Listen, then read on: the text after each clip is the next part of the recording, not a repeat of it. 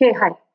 I was talking to you about PFC and limbic system and how uh, you know they are linked and um, uh, how uh, uh, the emotions need to be taken care of.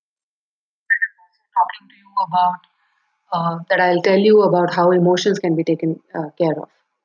In fact, it was very interesting for me to understand that uh, the PFC and limbic have a symbolic um, uh, uh, system or a labeling kind of system in the sense that if the PFC's arousal is increased, there is a reduction in the limbic system's activities.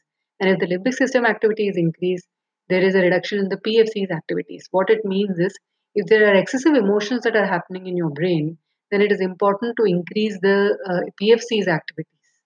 And how do we do that? In fact, the right word uh, uh, or the technique that is it's called a symbolic labeling. So what we're talking about here is it requires for you to activate your prefrontal cortex, which reduces the arousal of the limbic system and therefore the emotion emotions.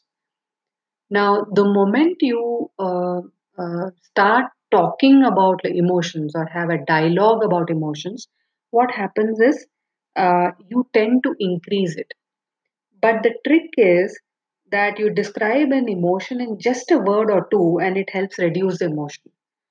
Um, and in fact, there is a technique of it, and this is something that uh, in detail we will be doing it in uh, uh, in my products, in my first level product.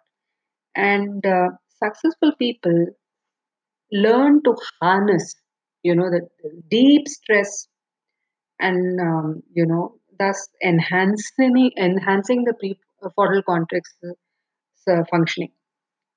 And they do this partly by uh, what is this called is by naming and uh, using other uh, techniques of course i mean in our culture we have that is in indian culture or eastern cultures you have meditation and other ways of doing it uh, this is a western way of actually taking care of emotions where you label it but remember the trick is that you cannot have a dialogue about it but just label it with a word or two and over time, with practice, what happens is this capa- capacity actually can become an automatic response.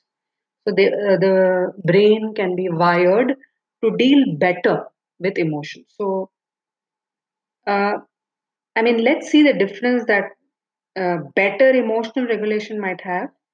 Uh, if, if for us to be uh, successful, uh, it's, very important to have better emotional uh, regulation, is what I'm trying to say. Okay. So great. I mean, um, I'll be talking about three secrets about the brain to uh, increase your self reliance, and this is uh, a part of uh, that. And there's much more in my product. So please be there in my webinar to learn about that and also to understand what else is in store for you. Thank you again for listening. Great. Bye bye. Take care.